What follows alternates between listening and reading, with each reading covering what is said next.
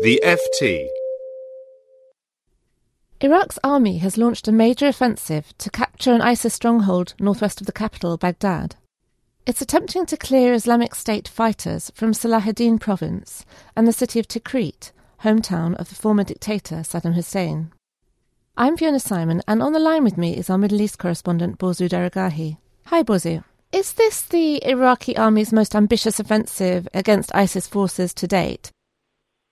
We don't know that yet. Listeners may recall that the Iraqi forces have already cleared Diyala province, which is to the northeast of Baghdad, just to the east of Salahuddin province on the other side of the Tigris River. They did that in January, completing a weeks long, months long effort, really, to uh, uh, remove the ISIS fighters as well as their allies from Diyala province. In some ways, perhaps Salahuddin is more ambitious. Diyala is a mixed province that includes quite a number of Sunni as well as significant numbers of Shia and Kurds. Salahuddin is almost exclusively Sunni, except for a few urban centers, Dujail and uh, Salahuddin, but it contains two very important sites. One is the shrine complex at the city of Samarra, which is revered by Shia, which is already under government control. And the other is the Baiji oil refinery to the north of uh, Salahuddin province. These two very important facilities are in the province of Salahuddin, and they are very critical to the government, even though they're in mostly Sunni areas. Tell us what's happening on the ground and who is taking part. What we're seeing in videos posted to the internet and hearing from people that we're speaking to in the country is that for now you see lots of military vehicles moving into position. They're apparently launching a three front assault on the city of Tikrit from the south, from the east, and from other parts near Tikrit. And they're firing artillery at various targets apparently attempting to dislodge or discourage those fighters who are still in Tikrit from uh, fighting. These are sort of warning shots. And what we probably will see at some point is them attempting to move into Tikrit. Now, this is an extremely dangerous operation to move into Tikrit. Why? Because the Islamic State fighters are very adept at booby trapping everything. They are really ingenious in setting up improvised explosive devices that kill many people, kill many soldiers as they're advancing. So this will be a very cautious advance. In terms of who's taking part in the offensive, you have a number of different armed units. First of all, of course, is the Iraqi army, and they are acting under the banner of the Baghdad uh, central government. You also have some interior ministry forces, uh, probably some interior ministry special forces as well, although I'm not clear on that.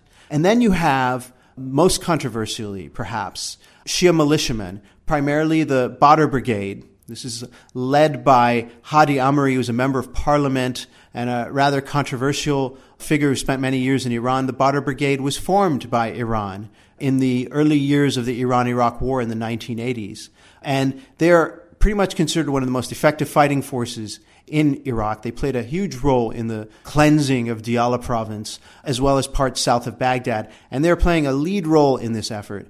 And as a matter of fact, Qasem Soleimani, who is the Iranian commander of the Islamic Revolutionary Guard Corps' Foreign Operations Division, has been confirmed to be on the outskirts of Tikrit, uh, taking part in this battle as of Saturday night. And then you have what's called the popular surge. These are volunteers, mostly overwhelmingly Shia young men from southern Iraq who have heeded the call of their religious clergy to take part in this effort to fight ISIS, to push them out of Iraq. And then you have Sunni fighters from the Jabburi tribe, which has long been hostile to the uh, ISIS and Al Qaeda and so on. Uh, this is a tribe that's been fairly moderate and always rather close to the central government in Baghdad, even the Shia dominated government in Baghdad, even though they are Sunni themselves. So those are essentially the four components that are taking part in this battle. It's interesting. So, in a way, it could be seen as a test of the government's ability to bring together the different communities in the country to fight ISIS. I think it's more a test of the armed forces' behavior once they take over an area that's overwhelmingly Sunni. Will they be gracious and magnanimous and allow the Sunni civilians to return to their homes? Or will they, as I saw in Diyala province when I was there last year, go around and spray paint Daesh, that's the Arabic acronym for ISIS, on people's homes, essentially indicating that whoever lived here before has been ID'd as a ISIS supporter and is not allowed to come back to their homes.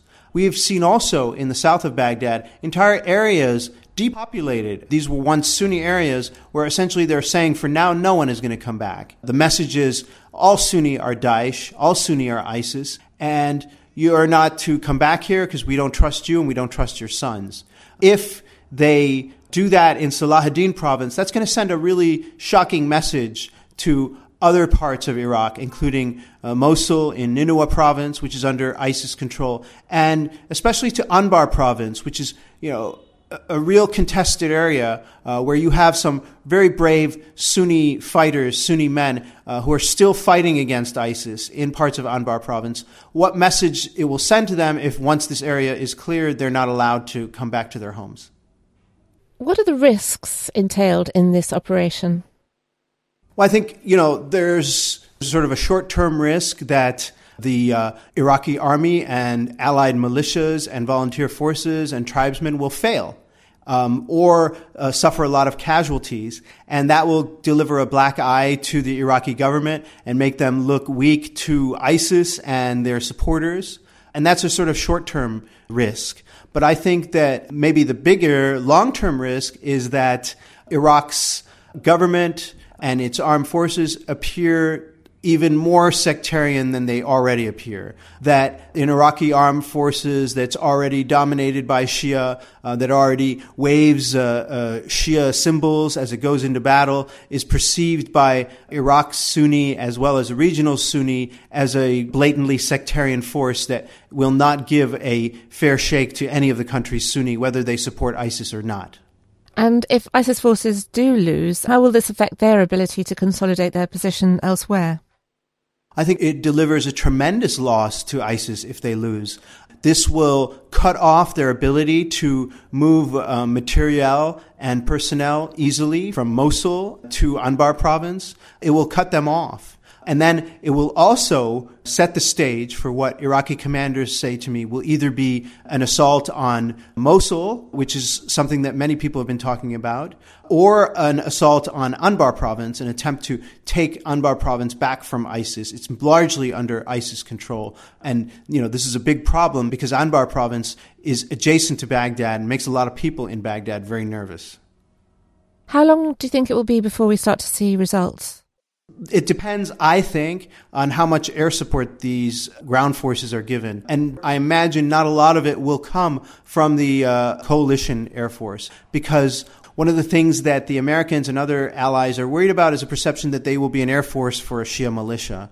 I think that there is a few incidents in which that perception came to light, especially in Diyala province and maybe perhaps in southern Baghdad. And I don't think they want a repeat of that in a place as symbolically potent and religiously homogenous as Salahuddin. So I think that any air support will come from Iraqi helicopters and fighter jets. And I think if they get a lot of air support, it could be decisive. This is the one weakness that ISIS has. They don't have an air force.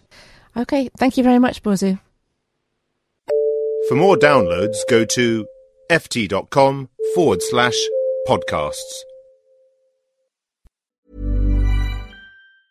Hey, it's Danny Pellegrino from Everything Iconic. Ready to upgrade your style game without blowing your budget? Check out Quince. They've got all the good stuff shirts and polos, activewear, and fine leather goods, all at 50 to 80% less than other high end brands. And the best part? They're all about safe, ethical, and responsible manufacturing. Get that luxury vibe without the luxury price tag. Hit up quince.com slash upgrade for free shipping and 365 day returns on your next order. That's quince.com slash upgrade. Here at Bellingcat, we get to the bottom of things. From a global crisis to an underreported event, we find the facts using publicly available tools and resources, uncovering what is hidden on and below the surface. We connect the dots using social media posts, satellite images, and public records, and empower others to do the same by sharing how we do it. The ability to do so is only made possible by our readers, supporters, and community members. Care to join us? Learn how at bellingcat.com.